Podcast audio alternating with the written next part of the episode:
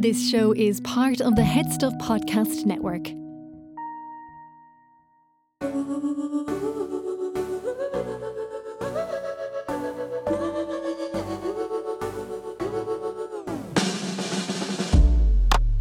Hello, and welcome to this bonus episode from For Tech's Sake.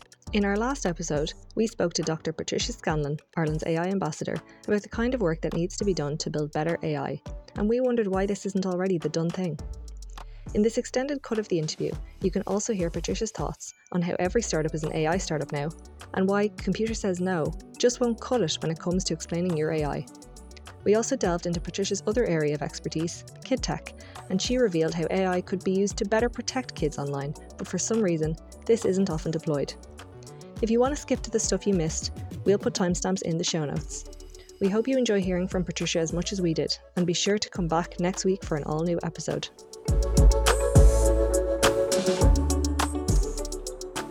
Thanks for coming in today, Patricia. So, as we mentioned, you are the AI ambassador for Ireland, the first person to hold this position. So, can you just tell us a little bit about what that role actually entails? So, as you said, look, as part of the strategy that somebody be appointed to an AI ambassador to kind of start, help start a national conversation on AI, right? So, that's if you can imagine back in 21, you were kind of, let's start a conversation on AI.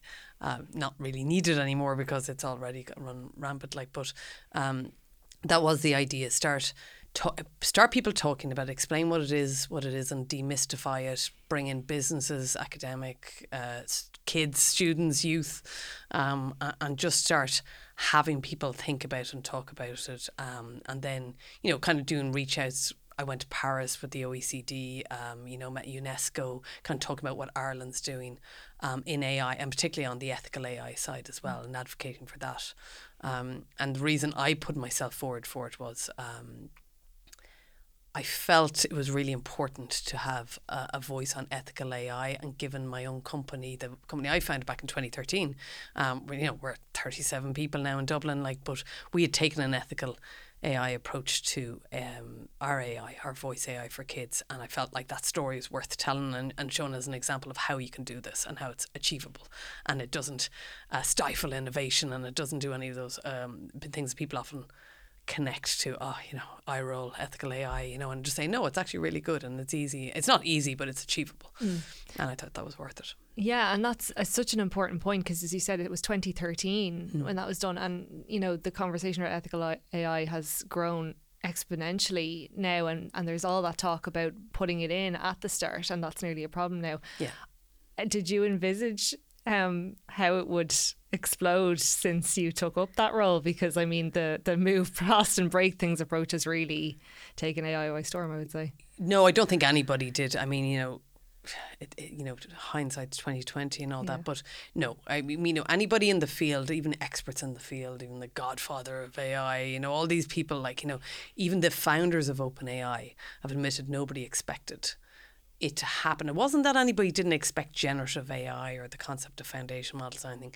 They were always there and they were always, you know, being researched and developed and look, looked at, but nobody expected the pace um, of progress to have uh, come as quick as it did. Mm. So everybody kind of imagined, honestly, probably like generative AI. By the time it's actually useful, probably 10 years, maybe more, you know. AGI probably never. But now all that, everything's been called back into question now about the, the rate of progress. Um, and that is really where we're at today versus a year ago, mm. that that was unexpected. So if, again, if you think about even the mandate around the AI ambassador was to help start a national conversation and, and that's so not what's needed now. Now it's like, you know, yeah, let's continue the conversation, but let's try and the demystifying is still needed, right, to separate the reality from, you know, honestly, a little bit of fear mongering, but honestly, some of it warranted, some of it not. Um, you know, that uh, just have a, a realistic conversation about what are the risks mm. now and in the future, you know. So it's nearly like now you're nearly having to try and frame a conversation that's happening and kind of gotten a bit out of control with the scaremongering and that, and like yeah. fueled in part by some of the pioneers, like you mentioned, Godfather of AI, Geoffrey Hinton himself being like, I mean, he is making statements that are saying that AI could do you know, dramatically bad things, but some of them are being taken out of context and just put into headlines as well. So it's the framing of the conversation as well as It very is. problematic right now. Yeah, I mean, what I'm really seeing, and, and it's kind of it's annoying, I think, in some ways, it's, it's a polarization of it, right? So it, it's either you're you're a doomsday or you're don't worry, it's grand, it's just a productivity tool, you'll barely notice it. You know, it you're either one or the other, and, and it's a lot more nuanced than mm. that, right? I mean, the point is.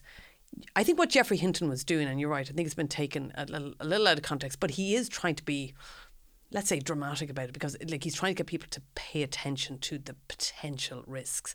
Um you know the the elders you know um uh, Mary Robinson the elders you know also released something similar um saying you know it has the potential to pose an existential threat to humanity as much as nuclear does. Mm. you know that way? And I think if you take it in that context is that Nobody knows. So they don't, the people who say, oh, don't worry about it, it's fine, it'll, it'll be only do good for humanity, and why wouldn't you want that? Um, they don't know it is or it isn't going to have a threat. Equally, the people are saying it definitely is the end of the world and we should stop using it immediately and shut it down, they don't know either. And I think it would be much more helpful if everybody would just state, we don't know. Mm. Now, you know, and it's not dissimilar to the climate crisis thing. You know, you can have fall on one side of an argument and the other, but what you need to do is look at well, what's the worst thing that can happen? Um, you know, great if climate change never happened, but if it does, shouldn't we be doing these things to at least have a cleaner planet? You know, AI may never pose an ex- existential threat to humanity, but but let's say it got out of hand. What can we do now to prevent that? It kind of seems to be to me a little more logical that w- nobody knows. So if the worst thing was to happen um, or or not, what can we do today to help put us on the right path rather mm. than waiting until things get bad and it's very hard to fix.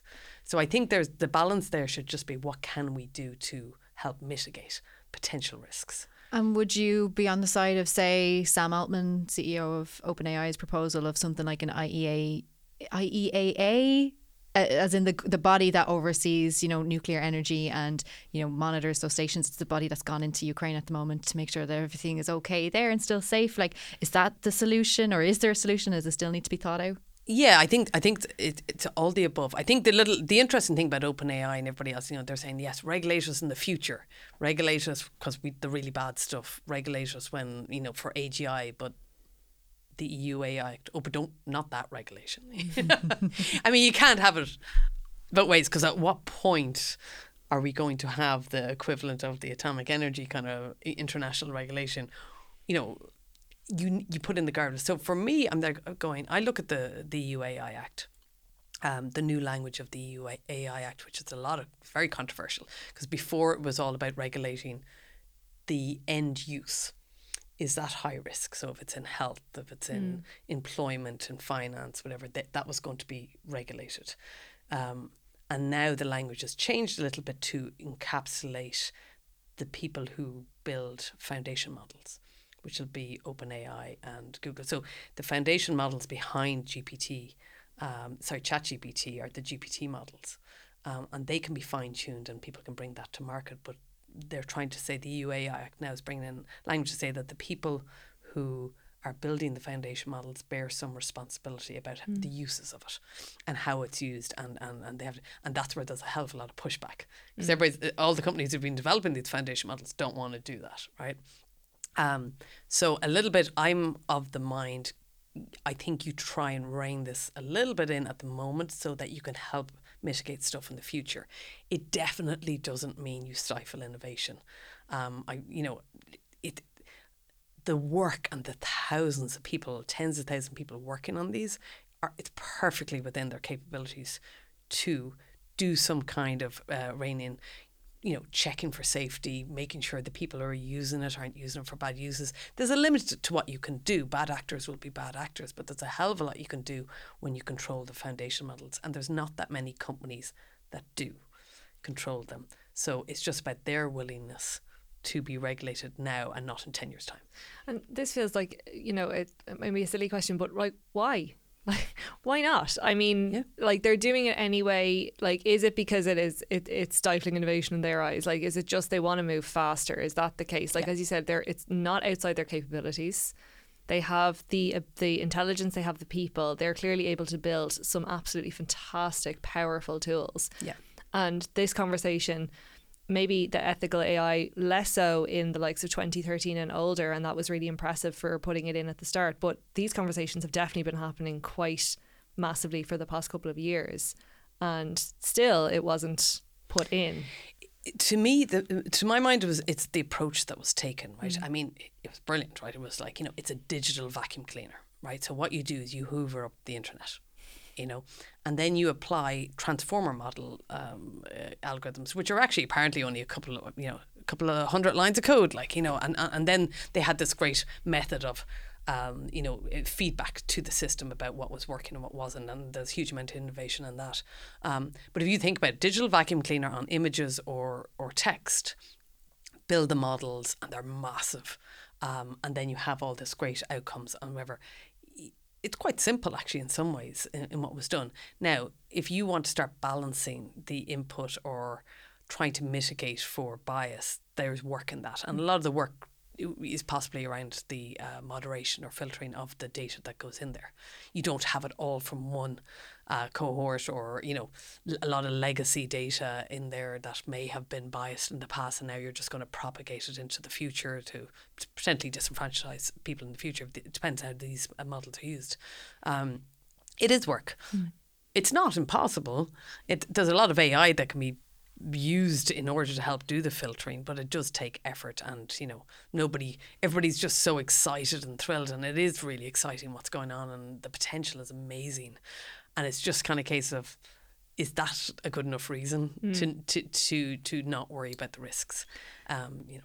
Like it's definitely expensive and it does take a lot of computing power to build a large language model like uh, the GPTs and stuff like that. But like a lot of the science for a long time has been pointing to the better and cleaner and uh, more curated your data, the better the results of your AI will be. It doesn't even have to be a, as massive a data set then. So, what is the hesitation with doing the work on the data? Like, I know it would be very, very hard work and it would obviously be high cost because it would take a lot of human effort, I'd yeah. imagine, as well, on top of the yeah. AI that could do it. Like, is it laziness? No, it, it, it's it, obviously it's going to slow things down a little bit for them, or they're just going to have to spend money where they didn't want to spend it. Mm. Um, you know, it's questionable about how this is going to play out in another year. Whether the, the LLMs or the baby LLMs are going, you know, you know, there is a lot to be said about the uh, fine tuning. So you take a foundation model and you fine tune it with data. You can actually possibly, and, you know, I don't have any a- examples of this right now, but it is possible to fine tune the bias out of it for a particular use case. So then what you're doing, you're taking something that's very broad, like a foundation model, which is general purpose, and fine tuning it to a particular use case using expert data and expert uh, uh knowledge that is possibly the future of it. Or what some people are doing is taking the open source models and fine tuning them, or people doing like what we do at SoapBox is just building it from the ground up the whole way through and getting that, you know, like ours is very well tuned to kids' voices and kids' language and behaviours. Um, that is all possible. It's just if you think about these guys, they're just building it for everybody because that's their business case. That's their business model, is to build it for everybody, and everybody's going to pay them subscription fees, and everybody's going to license from them. So doing it generally is their business model, and that's how they make money off it. So you know, follow the money. Like where else will they make their money? Mm. They're not. They're, they've no plan to go into each particular um, vertical. Yeah. Um, you know, unless they change it into the future. Um, right now, it kind of suits them the way that it's been built, the way it's been designed, and the way their business model has been designed mm. to do it this way. Um, unless they're forced to do it a different way. Yeah, I suppose it's nearly like, you know, at the outset they kind of didn't know what they were going to use these systems for, so it was kind of like build it first and see what it can do yeah. later. well, it was R and D, and if you think about even what Google were doing, like Google had very similar, but it was still an R and D until OpenAI released theirs. So, Google, as you can see from Bard, it was very similar what they were doing, and actually the the transformer model technology is actually a Google invention that they published mm. about eight years ago. Um, so you know, it wasn't even so both of them, but Google, I believe, didn't have any plans to release it because they considered it still R and D uh, whereas OpenAI were effectively a startup um, and didn't have that, you know, reputation to lose if, if it went wrong. Which essentially set the match to the entire AI race and everybody just yes. wants to get there first. Yeah, yeah, because there's a lot to be said. But it'd be really interesting. I think it's it's it's a field let's keep watching. Like in six months' time, we may not be talking about OpenAI. We may be talking about somebody we haven't thinking about. There's a lot of, I mean, there's loads of people keeping track of these models, and it's not always the GPT models are going to be leading in different fields. Mm. You know, there are other models, and there's some of them are open source. So there is, I know, thousands and tens of thousands and billions trillions being poured into these all these generative AI. Um, models and, and, and use cases and fine tuning and take like the field is just exploding and plugins and APIs and all this. Like so, you know, every six months we're going to be talking about something mm. different. Maybe even every three months. Like I think that's what the difference is. Right now we're all still obsessed with ChatGPT because we can all use it ourselves and see it and, and be blown away by it every time we use it. Whereas there's a lot of innovation going on, and I'm, you know, genuinely tens of thousands of groups, uh, very well funded groups working on this globally. And speaking to that use, um, because as you said, Jenny, like OpenAI did light the match here by releasing ChatGPT, and it got 100 million users faster than anything until Threads. That was a very short lived oh, yeah. record yeah, for true. them, unfortunately. Um, but like, you're an AI ambassador essentially. So are you an ambassador for general use of this technology or are you scared of general use of technology and people kind of taking it and running with it without fully understanding what they're actually dealing with? Um, I have. Oh, I took this role as AI ambassador not as a, a pure advocate of AI, um, as a, generally an, an advocate for ethical AI. Um, and that was the reason I, I took it. I had a, a good, I had very good experience in it, and, and been in the space for twenty five years, and seen how powerful this technology will be. And genuinely, you know, it is akin to to nuclear. It has the potential for clean energy, but it also has potential for for for damage, like you know, and, and considerable. So it it's very powerful. Um, it needs guardrails, it, but and and and with the guardrails and safety, it can be it can do amazing things but but let it run rife, there's the risks and, and the danger. So I think that's to my role. I'm not an ambassador for AI in general. Like you know, I mean, I'll I'll speak all day about the power of it and and things it can do because it is absolutely incredible. Um, but but I definitely have part of the reason I took this role was the mandate was for ethical AI. AI, and that's Ireland's stance, and it is actually the EU AI Act stance as well. That's the stance Ireland's taken on this. Um, and we're very closely aligned with the EU on this. And it, to be honest, I've been really impressed with the EU AI Act, and particularly when, because I remember when, if you were looking at the language of the EU AI Act last year, it didn't include any of the, the foundation models or the generative AI. Those terms weren't even in there. And now they, and it was kind of the timing was almost perfect. Like, you know, mm. we weren't that far away from finalizing the first pass of the language, but then you weren't too far gone. It wasn't too far gone either. Where no, it was be. in. Well, that's what's really interesting. OpenAI actually released it kind of just in time before the language was had opportunity to be finalized. Uh, finalized, um, and so they have amended it. So it's probably a good thing they did, whether they intended it or not. Um, that we all had a chance to have this conversation, and you know the politicians and the policy makers and all this got to get a sense of what the people are feeling, and even to dive into it themselves and understand it before any kind of finalisation. Now, it's not to say that you can't amend these regulations down the line. Um, there's a huge amount of pushback, as you can imagine, from from tech companies or, or people advocating for this. So, you know, the people who are drafting these uh, regulations are under a lot of pressure, as you can imagine. But they, you know, the EU do good job on these things, and the the trick here is not to create regulation that does create bottlenecks. Mm.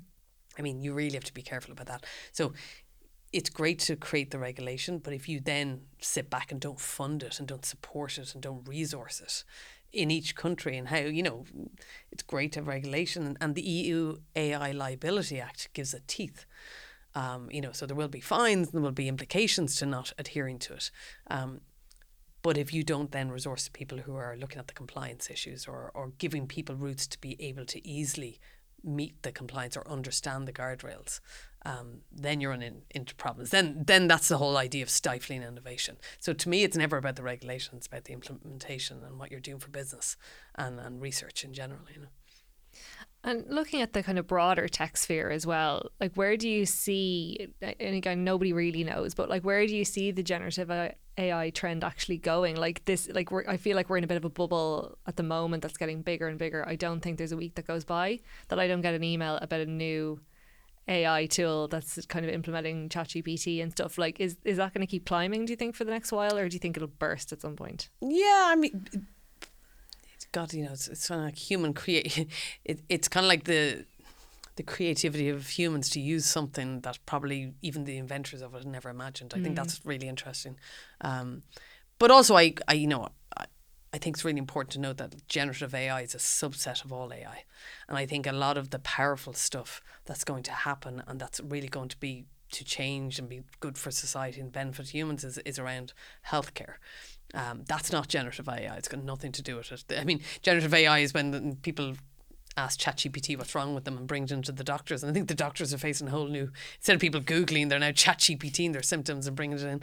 Um, I think that's where a lot of it, um, the real impacts. Not real impact. I mean, look, generative AI will have those impacts as well, but the really deep ones around personalized uh, drug delivery systems, uh, accelerating drug discovery, um, being able to, um, you know, find pathologies and diseases that humans are not able to process the information in their brain. You know, to be able mm-hmm. to do retrospective analysis of longitudinal data. Um, you know, there's so much in healthcare, in education, personalized learning, to be able to even do what we do in the classroom, be able to aid teachers to be able to do assessments they just wouldn't be able to do otherwise. Um, and climate change and be able to better model uh, outcomes, better model energy consumption, efficiency, you know, carbon sinks, anything that you're trying to rewild, whatever. There's so many things it can do that actually have nothing to do with generative AI. you know, they can be used and leveraged in different ways, but you know, the, the AI field is generally much bigger. Um, than that, I think it's generative AI is, has captured the public imagination because we can all play with it. Even like saying blew me away uh, when I did as well. Um, but I think you're right. You, yeah, your inbox isn't going to get any lighter, basically. That's what I'm really. Yeah, asking. yeah. No, yeah. it's not. Sorry. Are the emails going to stop? No, no, no. You won't even notice AI now. It's just going to be assumed AI is included in every. I think it was something uh, Sequoia released. Um, I think a report in the last week to say that pretty much 100% of their portfolio companies are using AI, whether it's for productivity or fine tuning or innovative features or products. 100%. You know, yeah. I mean, there's I think it's a bit. Um, it's easy to say though, isn't it? Because I mean, 100% of people in this room have used AI at some point yeah. in the last 24 hours, I'd say as well. Well, well they're in cor- apparently, and I'll use that loosely. You know, every startup is an AI startup, right? Yeah. You know, so now, unfortunately, it's on the investor side to actually dig in to say, are you just yeah. employing uh, yeah. ChatGPT to do you know yeah. more email efficiency or your chatbot or something for your uh, clients or did you actually build something innovative yourself using unique data unique expertise mm. unique knowledge mm. unique you know have you found a niche in the market and what's your moat yeah it's a new version of like everything is a tech startup and it's like oh do you yeah. just have an app Yes. Yeah. Remember the apps? If oh there was God. an app, and all of a sudden, yeah. if you said an app, suddenly nobody would invest in anymore because of. So I think the challenge for investors is to be digging in, saying, okay, you are have some kind of company that's an AI company. What's your moat? Yeah. You know, what is to prevent somebody else doing this in a month, in six months, in a year? You know, what do you have that's unique? What do you bring to the table that's unique in this? Because it's not the word AI anymore. no, not really. And and that's because so there is this idea of is is it narrow AI? Where that's the very unique where you're using expertise and knowledge and all this to do something beyond the capabilities of humans. Because people always say AI is when you replicate a task normally performed by humans but actually it's kind of a weak uh, you know term really because it's more so that you're doing something a lot of the time the power is when you're doing something that humans aren't capable of um, or you're doing something at scale that that's so That'll much more cost effective. Long. Yeah, exactly. Yeah. So that's where the power of it is, and then generative AI is that different aspect of it. So the key to it is what you'll see is either somebody doing narrow AI, which is using data expertise and knowledge, or they're fine tuning using data expertise and knowledge on the foundation models. It's not quite narrow AI, but it's it's it's getting back into that space again, and that's where you'll see moats, and that's where um, investors need to dig in and really understand uh, what's the difference because it's very easy and somebody who's very good at sales is going to be or has that salesy language is going to be able to like you know mask with all the school terminology and and digging into it to find out where the real value of what somebody's producing is. Uh, where is it? Yeah, and, and I like that description of what AI really entails there is puts a lot of clarity on the situation because I do think we do miss the point sometimes labeling it something as broad as artificial intelligence. Yeah, it's a terrible term, isn't it's it? A, it's a real misnomer. Yes, like, yes, I yeah. think people just take assumptions from that name, even though that name's been around a really long time and it's not yeah, technically and, accurate. And and it's true though, because if you think about it, what you're saying is, uh, you know, artificial intelligence, but actually humans use sight, hearing, um, you know, memory, perception, Emotional touch, intelligence. exactly right, to make every decision, every call you make. Where you know, that's AGI, right? That's the artificial general intelligence, a super intelligence, a scary one that people often talk about, right? Uh, that's when it's actually learning itself and strategizing and making decisions and, and things. So if you think about it, that's actually quite a powerful thing we do so simply and a toddler would do, right? Um, whereas when we talk about narrow AI, we're doing something in a very narrow sphere, but much better than humans most of the time, right? Um, and then you've got generative AI, which is something different, and then you have, um, you know, foundation model, and then you've got AGI, and it's I think it's really good to separate out the terms because weirdly they all have the word general in them, most, you know, which is really confusing. So when you hear Geoffrey Hinton or the elders or the G7 or anybody coming out and saying, um, you know, talking about where the risks are and the existential risks, it's really good to have separated out the terms to understand what are they actually talking about. Are they talking about what we've already have in the market today, or are they talking about something that's in the future, close in the future, we're not sure when. And then I think that that takes away a lot of the hype we were talking about, mm. or a bit of the scaremongering. A little bit about it is that there is a, there is a potential threat, but it's not the one that's here today. We've got different concerns. The concerns we have today are around bias, around data privacy, data governance, uh, around explainability, around safety, around you know th- there's more. The, the current risks are there and they're real and they're quite significant and then there's the other ones but sometimes they all get conflated I think that language also comes to bear on how it, it you know threatens people's jobs if you present it as this can do your work and in a way that's like this will replace you uh, instead of in a way this will assist you. Yeah. uh, that that kind of that's where a lot of the, the scariness comes from and the fear among people.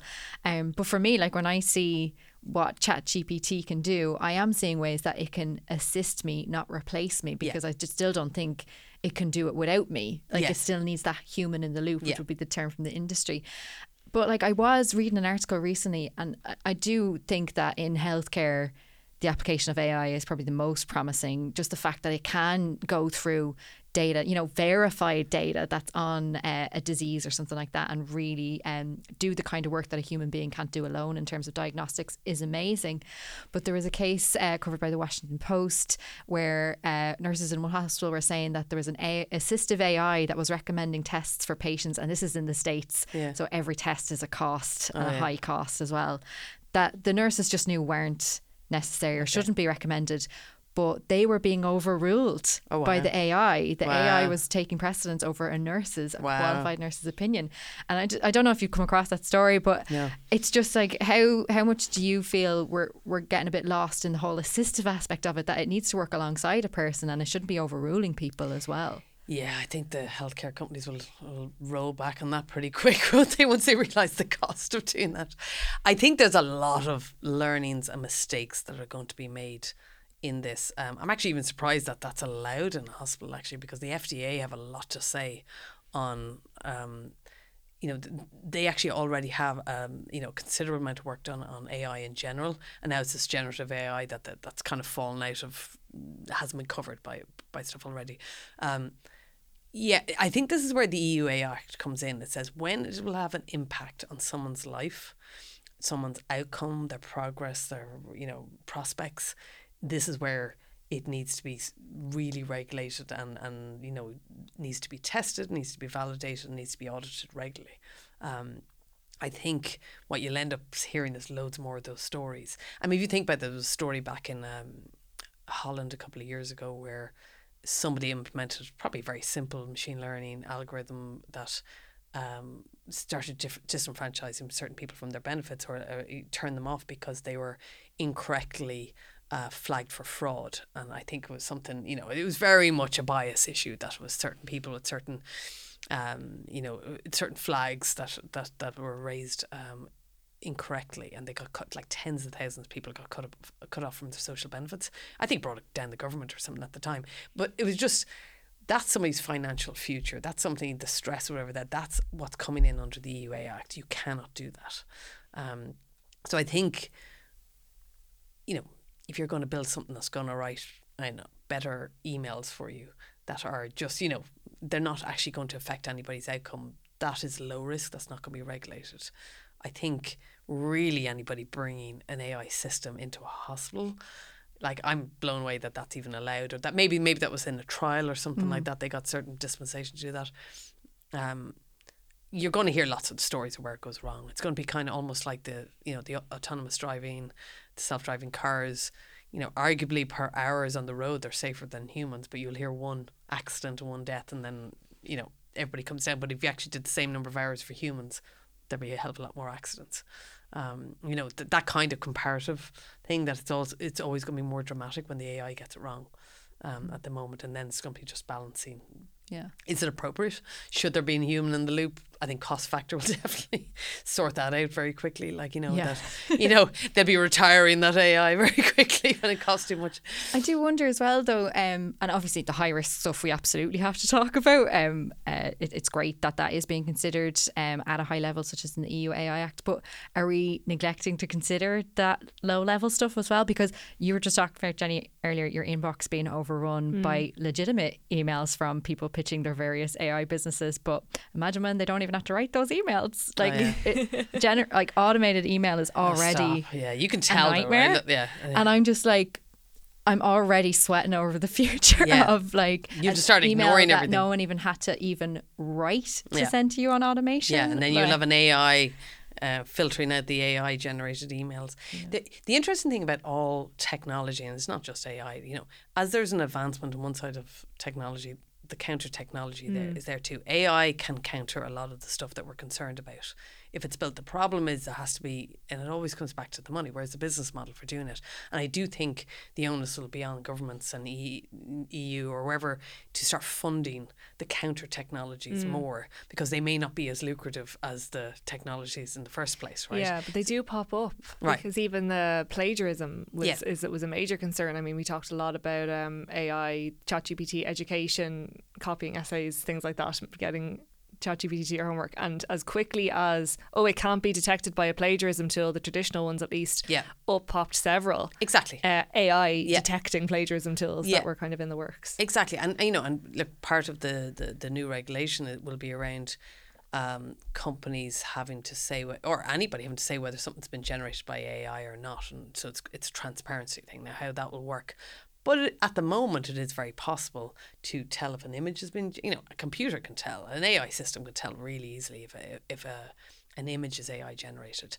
The text it's doing pretty well at, but then I read something recently that it was actually flagging uh, people with English as a second language as being AI generated. Yeah. Yeah. So again, okay, look, that AI wasn't built very well. They they obviously didn't include the data from yeah. people with they English as a second language. data. It was obvious data to me right, straight away. I saw that yeah. headline and I was like, they obviously didn't model yes their uh, detection be, on exactly, because there will be different English errors. I mean, which is kind of crazy because the one thing you notice about ChatGPT is that it's very eloquent. You know, Whereas if you're looking at uh, at errors of a someone who English isn't your first language, they're going to be different, right? And they're, they're probably going to be quite predictable as well to a certain extent. Again, included in the model, model that out, and you can actually do a better job. So I think it's just investing in the counter technologies. Mm. In all aspects, like you know, I mean, for look, for, we, we talked briefly earlier uh, before this about cyber uh, security and stuff like that. You know, counter technologies for for these have to be invested, and they are. I'm sure, and I'm no doubt they are uh, globally, but just to make sure they're a pace with what, what both sides are doing to be able to catch up. And obviously, one will be trailing the other, but it'll be a long time before a, a video could be created that uh, an AI system couldn't tell you if it was if it was um, gen- AI generated. And you know, th- this brings up a lot of um, you know diverse data and bias is one of the major ethical concerns um, that's discussed. Uh, do you think there's any other ethical concerns around AI technologies that maybe aren't getting talked about enough or need a little bit more of a spotlight? Uh, one of the things that's a, quite a challenge is explainability. Mm. Um, you know, it's not that easy to do, and and possibly a lot of the pushback on um, the transformer models is the lack of explainability about how they arrived at, uh, at something. So when they're being used, and there were, there are ways around that. Like you know, it depends on what the AI is spitting out and what the deci- how decisions been made. Um, the computer says no, it's not really going to fly. You know, in a you got turned down for a loan, like you know, I mean Yeah. something like that. Like so, you know, um, one of the concerns I see in this is that ChatGPT and the and Bard and those ones are so easy to use. You could imagine somebody um, in a HR office in a non-tech company and nobody's really talking about AI using ChatGPT to I don't know summarize email uh, your CVs. I've got forty CVs to get through.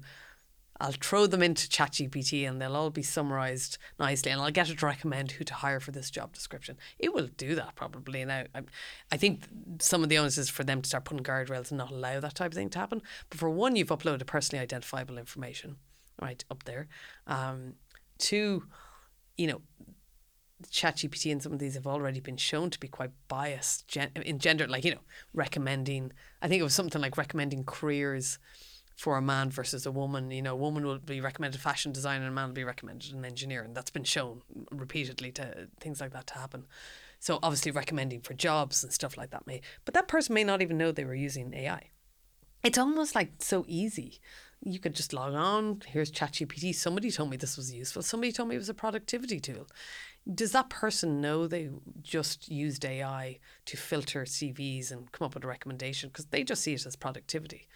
Um, and they make that way. So that would actually be in violation of the EU Act. So who's liable? And the EU AI Liability Act could give that person cause to come back because you know there have been cases where people in the US actually were allowed to challenge decisions, and that could be in law enforcement or employment um, that were made. But if the person who implemented the decision in, via ChatGPT are they liable? Is the company they work for liable? Is OpenAI liable? And you can't say nobody is liable because that person's uh, future was uh, negatively affected by a decision. Or, you know, so anyway, you can see where there's gaps, and and so they have to be plugged, right? That's just that's just can't be. So I think those type of things. There's ethical concerns about the personally identifiable information, people not knowing what they're really doing. So where where does that? I mean, it wouldn't be impossible for OpenAI to start filtering. Um, date of births, names, addresses, and not allowing them to be uploaded. Um, are they going to do that? I'm sure they'll do it if they're forced to do it. Um, you know, at what point is there? That's not our. That's not our fault. That's not our problem. Um, you, you know, another good example is that you upload stuff, it's going to be used in ChatGPT in GPT five. So there are ways of turning that off, and that's by using separate API points, and there's certain agreements you have to pay for that. So you can actually create um, you can actually use the GPT models and ChatGPT without having them included in GPT five, but people don't know that, Yep. right? So everybody's just using what's right in front of them. That's I think it's, it's the user interface is just so easy, right? And is whose fault? i- You know, there's nobody's, Yeah. and you can't really attribute fault directly to anybody, but you know, you can imagine negative there is, like- impacts. Yeah. There are examples of like, you know, where people have deployed technologies and just to safeguard people being naive in their use have maybe put a warning in there or something. Exactly. Like and they are adding things nearly daily Yes. to ChatGPT to kind of put Exactly. those things in place. But like even say, you know, the way if there's say a an email from your bank or something like that that's a legitimate email from your bank that will also have a warning that will say like we will never ask you for your Yes. banking Exactly. information over email or something like that so like maybe there, there should be a warning in ChatGPT saying like do not share any personally identifiable information through this service because it could Yeah. be going on to use elsewhere and I have noticed some people deploying the tools are starting to put those warnings in Yeah, there which okay. is a good thing to Yeah. see like I've seen one that is a tool for journalists that says um you know, make make sure that if you're using any of this in your journalism, that you've properly sourced it and vetted it yourself. Yeah, okay. Like this is just a Yeah, generative okay. suggestion tool. yeah, yeah. Uh, which I thought was a really good way of approaching it. Yeah, exactly. This looks like personally identifiable information. Could you, should you consider uploading this? Like, you know, Yeah. this looks like um, intellectual property. you know? Yeah. You know, but yeah, I, I think there's lots of um, things that can be done. But much like, I mean, a good example, right, in, in online is that, you know, children are using the likes of Fortnite and, you know, these mm, uh, metaverse they're using them, they're in there, they're virtually there, but their voice is there and they're able to voice chat. You know, adults, strangers, you know, it's, uh, you know, the, anything could be said to those kids, whatever. The technology exists to be able to filter or match somebody's voice to the person who signed up, match it to an age. If they you know, you can do that to be able to keep kids safe and maybe away from strangers mm. and not having strangers coming up talking to them. They don't do it though. That tech exists and they're not doing it on well, those platforms that are specifically catering to kids if you think about it, if you were to biometrics, it's quite simple biometrics, right? If you were to use uh, voice biometrics in your sign up process, right? Um, this is a 12 year old kid, this is a 14 year old kid, here's their voice, right? That's matched. And asking other people then saying, okay, this is an adult voice. And then I should be, as a parent, able to click on, I don't want my child to hear the voice of an adult. Yeah.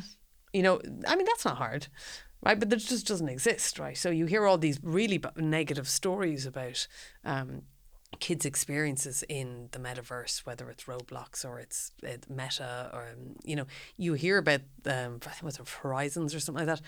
You know, kids are wandering in on these experiences because it's user-generated content, so anybody can throw up an experience, anybody, and then any user can happen upon that experience in the metaverse you know the technology exists to do biometrics to keep kids safe, but nobody's doing it.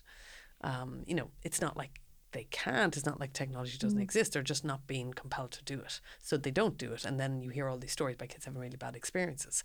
You know, there are ways to keep people safe online, but you know, it's more like, oh, you're the parent, sort of. And a lot of parents, again, comes back to knowledge. Do they know what their kids are playing? Do they I mean, a lot of people are just not techie, they're not interested, whatever, but their kids are playing online games, they're interacting with strangers. Mm. You know, where where should the responsibility fall? Should it fall back to the parent, maybe, or should it fall on the company that has the technology and the knowledge and probably a couple of hundred thousand engineers who can probably implement it if they wanted to, you know? But if you're not being compelled to do it, you don't tend to, or the it comes people, back to that laziness aspect a little bit of just like, oh, we'll just well, get we don't there have faster. To. We well, don't have we don't. to. Why would we? Well, we, yeah, and once you, once you're compelled to do it, so uh, COPPA and GDPR compelled people to ask for permission when they were using data. Uh, COPPA is the GDPR equivalent, but it was only ever implemented for under 13 in mm. the US. So actually, over 13, there is no GDPR equivalent in the US, but it's quite strict, mm. and it actually predated GDPR in the US.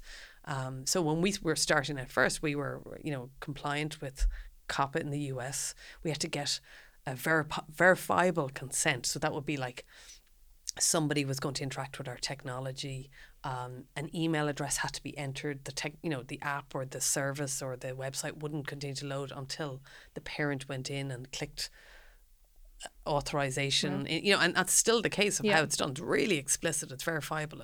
Um, you know that that has been there, and that, and that just once the the regulation came in, everybody just had to build that into their system, or they couldn't actually have kids interacting with the technology. You know, you you'll only do it when you're compelled to do it. Actually, before that was an anonymization, mm. um, which you know you could argue, but then because of biometrics and stuff like that, people saying, okay, you can potentially match it. So that's something that's personally identifiable. Therefore, you need consent because people need to be able to delete if they want to. Yeah. Right to be forgotten, all that stuff as well.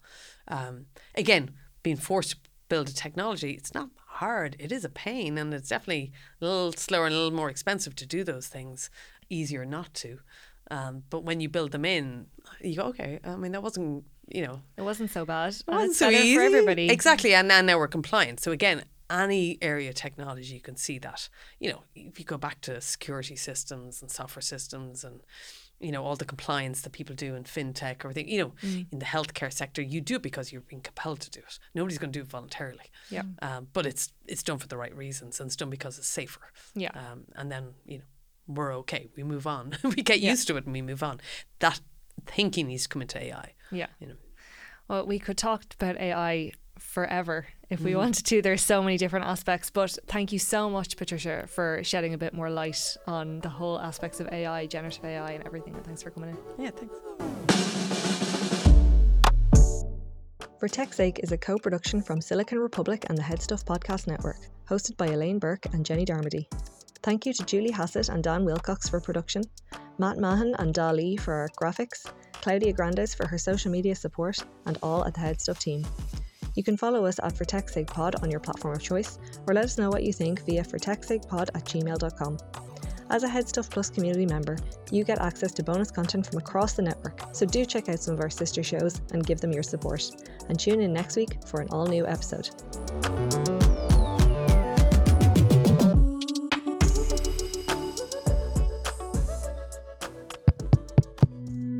This show is part of the HeadStuff Podcast Network, a hub for the creative and the curious.